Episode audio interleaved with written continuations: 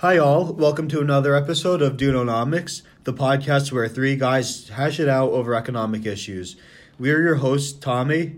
Ryan. and Michael. Today, we will be talking about the hot topic of free higher education in America. Given the current political climate and the emergence of presidential candidates touting campaign promises, the policy of free higher education has resurged as a topic of renewed interest. We, as politically involved citizens, want to understand the economic impact of free universal higher education in the United States. Considering that is, this is a currently debated topic in American politics, it will be important to analyze the various components of this extra government provision, such as redistribution, crowd out, research methodology, positive externalities, financing, and implementation. This economic perspective will supplement existing political arguments on universal education to inquire if the additional government spending is worthwhile given the expected socioeconomic benefits of such a policy. As always, we welcome the insights of experts in the field. Michael, who do we have for today? Today, we'll be speaking with Professor Laura W. Perna, who is the James S. Wright Professor at the University of Pennsylvania and the Executive Director of the Alliance for Higher Education and Democracy. Also, we had the pleasure speaking with Professor Nicole B. Simpson, who is the W. Bradford Wiley Professor of Economics at Colgate University. Professor Simpson researches economic issues of immigration and education and is the co author of Default Risk and Private Student Loans Implications for Higher Education Policies. Ryan, what do you think are important in the discussion of free higher education? One important aspect of universal higher education is redistribution. There is still a large discrepancy between social classes and the feasibility of individuals completing college. More specifically, poor Americans are much more likely to not finish college, given if they're even admitted, which is at much lower rates than upper class individuals. Providing free college could go a long way to mitigate this structural difference. However, this policy would relatively benefit upper middle class individuals much more who may not necessarily need as much tuition assistance. students and parents are feeling um, the price of college education that they may be not eligible for some of the more generous grants and loans and so they have to find other sources if they haven't done a good job of saving for college education or haven't been able to because of you know life circumstances health things you know job loss all sorts of reasons um, yeah they're the ones that i think are fairly price sensitive so um, and again, you know, schools can do a better job in, in reevaluating financial situations of, of families. Some of the elite schools like Colgate will do that. Other schools can't and don't can't afford to do that sort of thing. And so, so yeah, absolutely. I think um, those who are most price sensitive are middle income and upper middle income. I would say families and their students.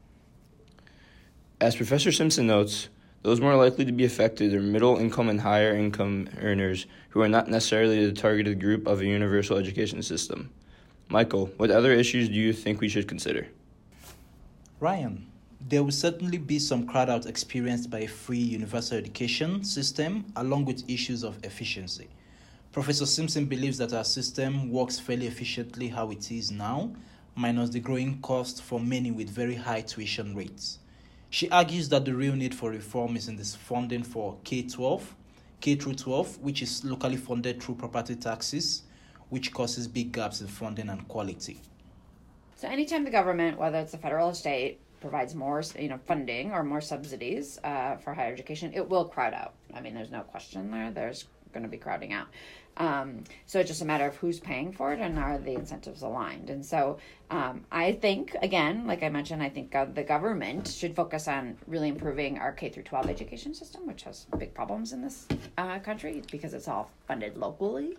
Uh, I think our system of higher education, more or less, is working. Right? There's some problems um, like access, but uh, but and higher prices, uh, which are driving out some students from participating in those. Um, but still, I think the government's role, at least in this country, should be focusing on more equitable K through 12 system. Hence, we see that there might be a large opportunity cost of the proposed projects, as any additional funding on free higher education might be better spent on addressing the issues with K through 12 education. On the other hand, the current system of financial aid is already very redistributional in nature. While free higher education may help to redistribute even more, one could argue the bigger issue to tackle currently is the misinformation about the current system of college financing, where individuals are unaware of the large grants that they could acquire at top universities. When we spoke with Professor Simpson about it, here's what she had to say higher education, college education, which has skyrocketed, right? Mm. Of course, Colgate's at, you know, Yeah, yeah. among the leaders there, near $70,000 a year with everything. Uh, that's the ticket price. Not very many people pay the full ticket price. Yeah, And our system in this country, you know, if you think about it, uh, is is a system of distribution. So uh, people who can afford uh, that that price of college, right, are effectively subsidizing lower income students. And so um, that's the reality of higher education. Um, it is distributional and it's set up and it's pricing, um, and not everybody pays the ticket. You know, the the the, the price that's advertised. Even in the presence of this redistributional system, Michael, what are the positive externalities of increased educational access? Here, Tommy, uh, the positive externalities arise from an aggregate increase in educational attainment. Individuals who enroll in and complete higher education, on average, benefit from higher earnings, longer lives, and better health, all else equal. Additionally, society benefits from a higher tax base, reduced reliance on social welfare programs, reduced crime, increased technological advancements, a more productive workforce, and increased civic and political engagement from a more informed electorate. Based on these benefits, we asked Professor Simpson whether the focus should be on increasing college enrollment or quality. Here's what she said. For higher education it's different for pre you know k through 12 education. I would say um, our goal in the us i think should be to increase enrollment rates. Right now about 25% of the population has a college degree more start college than that. Uh, but still that's fairly low compared to um, other developed countries where they have different uh, higher education systems. And so I, I would say if we can get more enrollment but also more graduating with a with a college degree and whether that could be a two-year or four-year degree i think that should be the goal. I do think the quality of our higher education system in the us is top notch it's one of the best of the world. We should have more students enrolling and so there's questions of access which we can talk about um, but also getting more students finishing their college degree. Here, Professor Simpson acknowledges that increasing total enrollment should be our main focus. This is certainly possible through free higher education. But tell me, what else should we consider? Another consideration is that the federal government is already continuously running a deficit in spending with an ever growing national debt. Even if universal college is a good idea, it may be just too costly at this time for the United States federal government to implement. We asked Professor Perna about how we could better understand the financing of free higher education in the country, and here's what she had to say. You know, one of the really, really important questions with regard to these programs has to do with financial sustainability. Um, and you know, one. So we were talking about international comparisons a moment ago, but you know, in the U.S., each state really, you know, we can do some interesting comparisons statewide, right? Given you know, each state for the structure of government in the U.S. has responsibility for the education of its own citizens. Each state has its own structure for higher education, its own historical, political, demographic context that influences policy and the role of higher education in the state. Um, and so, you know, some of the states that have established free tuition are taking very different approaches to funding it also. And um, so I think paying attention to what the funding mechanisms are and then thinking through the range of implications, both from a government and taxpayer perspective and then an individual perspective is important. Based on that, we see that an in depth cross state and historical analysis of finances would yield a better understanding of tuition funding than at the national level. Ryan, what current data do we have? There is emerging research regarding free higher education, but there is still a problem of a lack of economic data about free education policies in the United States, given how recent these programs are.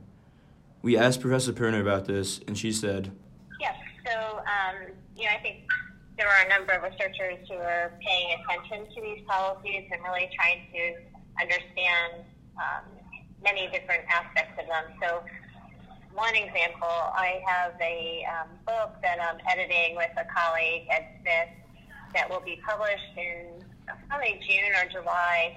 And so it's a collection of 12 different studies that look at different aspects of free college and college promise programs.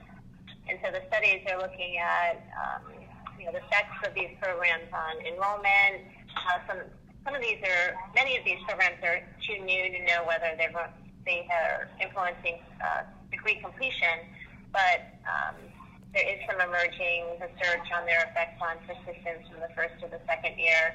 There are also some studies that are examining um, what we know about how different ways in which the programs are being designed and structured, how that influences outcomes for students. Additionally, there are issues with accounting for variations across programs, which can only be partly tackled by certain econometric practices, such as a difference in difference estimator and quasi experiments. More specifically, these methods are useful for cross country comparisons and how they could potentially have different results for successful programs around the world or in the United States. From our research and discussion with experts in the field of education economics, we believe that a universal higher education policy would be beneficial for closing socioeconomic ga- gaps in the United States. However, we believe it would be best to invest more in the current systems we have for higher education rather than a complete overhaul of our higher education system. Our current systems work fairly efficiently and is already very progressive, but more could be done to improve educational outcomes for all students. Furthermore, the government should be primarily focused on alleviating inequality in K 12 education, which can lead to greater college preparedness and higher college enrollment rates. Forthcoming research will provide us with more clarity on the exact magnitudes of the different considerations of free universal higher education. Well, that's all we have for this week. Tune in next week for another edition of Dudenomics.